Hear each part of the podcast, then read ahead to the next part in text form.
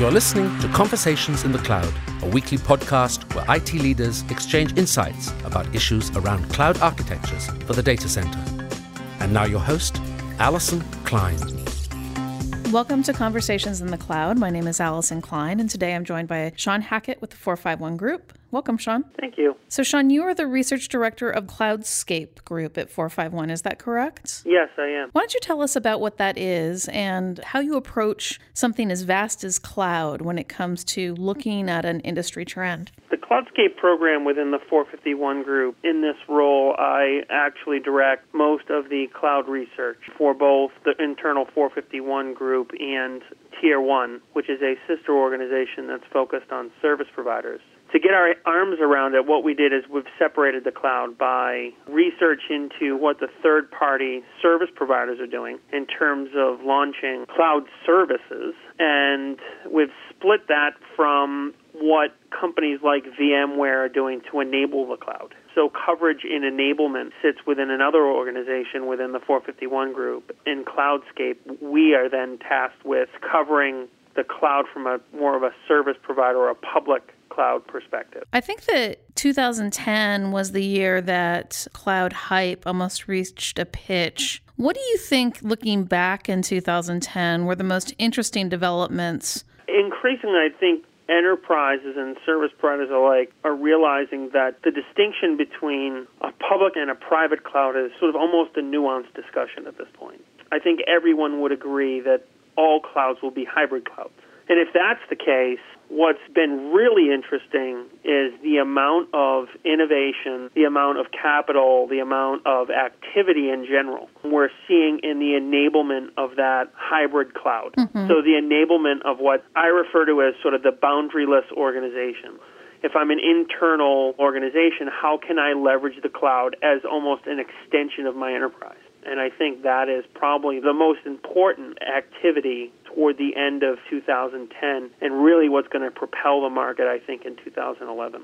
What do you think are the biggest challenges to an IT organization moving from an enterprise data center model to a hybrid cloud model? Is it technical challenges, um, policy based, or sociological changes? My personal opinion tends to be that it's more around sort of the sociological or cultural changes. Mm-hmm. For instance, security. I think security is, by and large, a smokescreen from internal IT. Um, if you ask most enterprises whether they think a third party hosted facility is more or less secure, I think on balance, most of them would answer that a third party facility is in fact more secure than their internal environment. I also think it represents a change in the way people do their work every day. It represents a shift in mindset it represents a new way of organizing, creating billing systems, and being able to do chargeback and resource allocation is not easy. So it's cultural changes, it's the organizational changes that have to be made within an organization.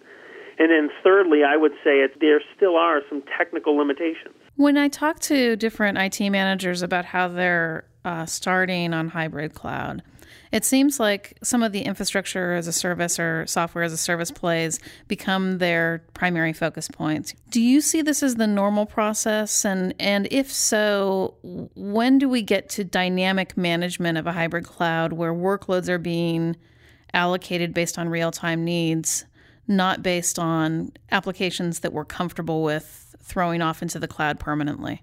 that is sort of the end all be all game of cloud, at least in the near term, mm-hmm. right? Is being able to dynamically allocate workloads and having something that sits in the middle and makes those sort of automated decisions based on policy and risk reward and a number of attributes. I think we're a long ways away from that.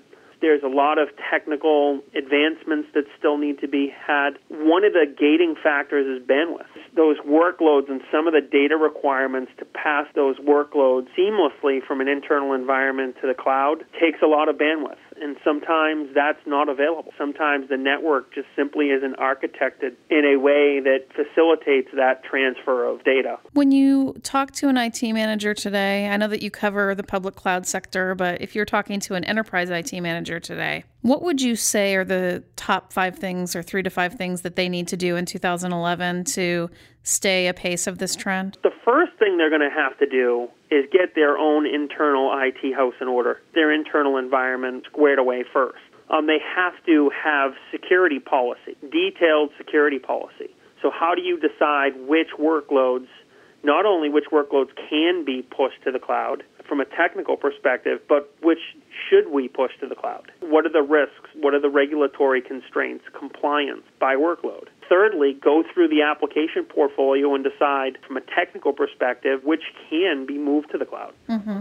What do we have to re-platform? You know, where do we have to spend money to enable these applications to live in the cloud? The economic value, I would assume, will push IT departments to uh, get comfortable with this, maybe more quickly than they want to. Would you Would you agree with that? Quite frankly, a lot of enterprises, what's shifted them to leverage an Amazon-like service is its ease of use, affordability, and convenience. The fact that I can bypass IT and swipe a credit card and get something done and not have to wait two weeks for a server to be provisioned is a big value proposition.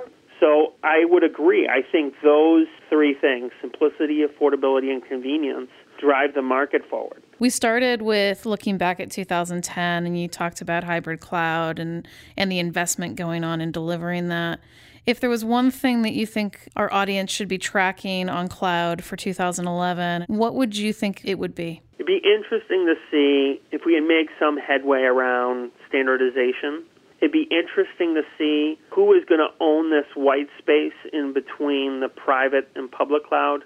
There's a lot of stakeholders here the management providers, um, the integration as a service players. The service providers, are they going to eat up all these providers and consolidate the space and where integration and hybrid clouds become an extension of their service. This is a very interesting space and it can go in a number of different directions. So I'd really watch this space. Fantastic. Well, Sean, it was great having you on the program. If any of our listeners want to find out more about you and your services, where should they go? They can either go to uh, www.the451 group and look for Cloudscape, or have them email me directly at Sean, S-E-A-N dot Hackett, H-A-C-K-E-T-T, at the451group.com. Great. Well, thank you very much for being on the program. We hope to have you back soon. Thank you so much.